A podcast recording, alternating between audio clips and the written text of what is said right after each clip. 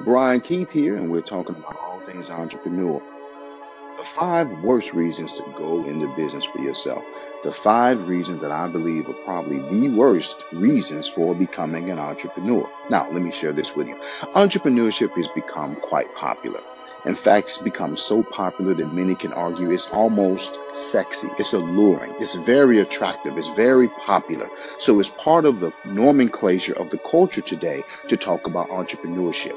Everybody's an entrepreneur. Now, I don't know where they were 10 years ago or 12 years ago or 15 years ago when I was doing this without any resources, without very much information, and with very little hope other than what was residing in my chest but nonetheless, I am happy to see people trying to take on self determination. Because to me, ultimately, entrepreneurship boils down to self determination by actually pulling yourself up by your own bootstraps. But with that in mind, there are things that people are doing or reasons why people are going into entrepreneurship that I think are very detrimental. Let me give you five ways.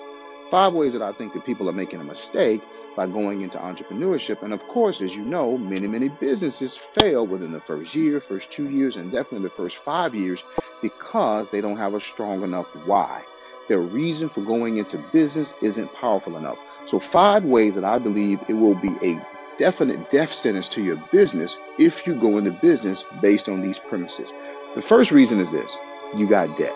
If you think that debt can be erased through entrepreneurship, I'm thinking you're making a mistake. I know this for sure because it's the opposite. You want to be debt free whenever you start your venture. You don't want any pressure because any amount of debt that you have on your back creates a pressure and an inability to think clearly. Really quick. When you are under stress, it creates cortisol. Cortisol is a stress hormone. Excess amounts of cortisol in your body in, in, undermines your ability to be creative it stops you from being creative. So when you're an entrepreneur, when you have your back against the wall, one of the most powerful things that you have at your disposal is your creativity are your ideas. Your ideas are your currency. And if you can't be creative because of stress, then you can't think.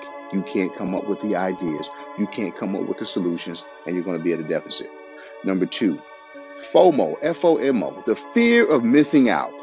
Everybody else is doing it. Right now, as of January 2018, the craze around the country is Bitcoin, cryptocurrency. People are getting into it because of the frenzy. Don't do it. People are getting into network marketing because of the frenzy. Again, don't do it. If you don't have a passion or information about what you're getting into, don't let the fear of missing out be the catalyst. Number three, pressure from friends and family somebody of yours who you love and respect has an idea and he believes or she believes this idea is going to be a winner. All we got to do, you give me $10,000 and I promise you we're going to build bridges in China. Don't do it. Friends and family pressure is real, but you got to say no. Number four, you hate your job. Because you hate your job, you now want to become an entrepreneur. I understand it.